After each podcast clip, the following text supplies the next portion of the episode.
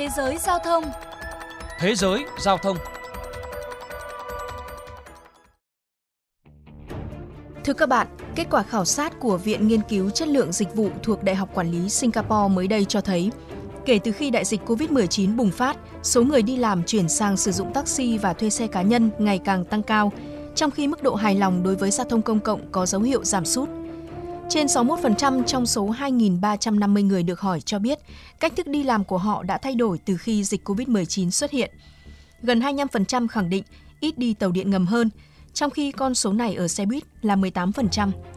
Mức độ chấp nhận của hành khách đối với tăng vé tàu điện ngầm và xe buýt giảm từ 9,9% vào năm ngoái xuống 8,2% trong năm nay.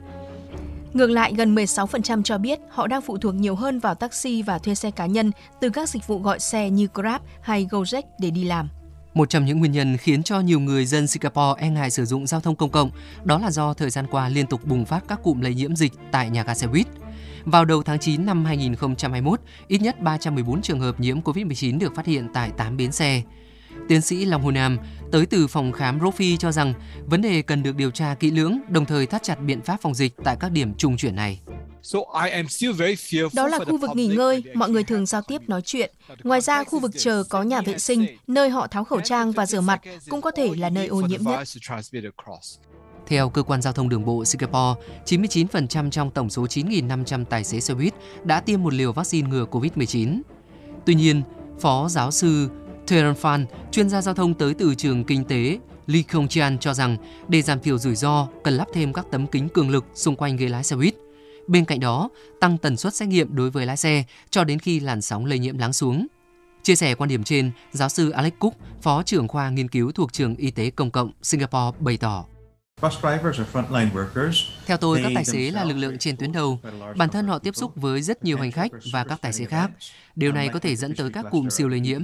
Tuy nhiên, với những hành khách đã tiêm phòng đầy đủ, đeo khẩu trang và sát khuẩn tay ngay sau khi xuống xe, thì rủi ro lây nhiễm sẽ khá thấp. Bà Nita Lekmandat, giám đốc điều hành Viện Nghiên cứu Chất lượng Dịch vụ, nhận định lượng khách sử dụng taxi và ứng dụng gọi xe tăng lên thời gian qua có nhiều lý do. Một trong những nguyên nhân là nhiều người tin rằng phương tiện cá nhân có thể giảm nguy cơ phơi nhiễm COVID-19.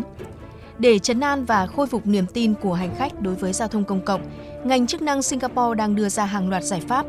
Đích thân Bộ trưởng Giao thông Iswaran mới đây cho biết, hiện chưa có bằng chứng cho thấy các cụm COVID-19 tại bến xe buýt dẫn tới việc lây lan virus cho người đi làm.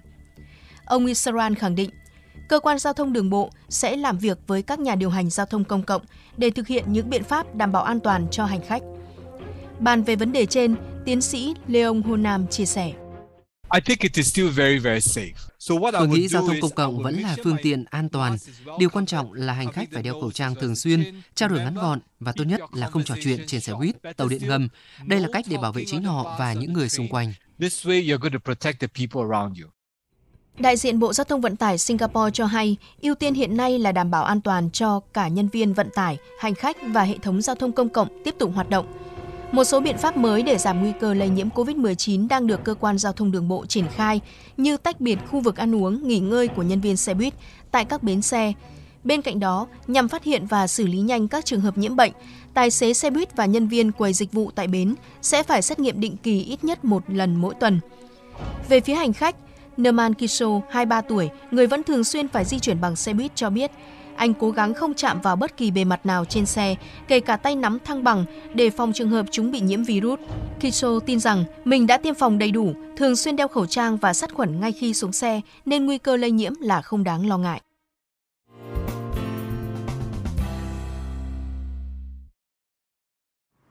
Quý vị thính giả thân mến, Hiệp hội Vận tải Hành khách Công cộng Hà Nội mới đây kiến nghị cho xe buýt được hoạt động trở lại kể từ tháng 10 năm nay. Tuy nhiên, Sở Giao thông Vận tải Hà Nội đề nghị quán triệt chỉ thị của Ủy ban Nhân dân thành phố là tiếp tục dừng xe buýt.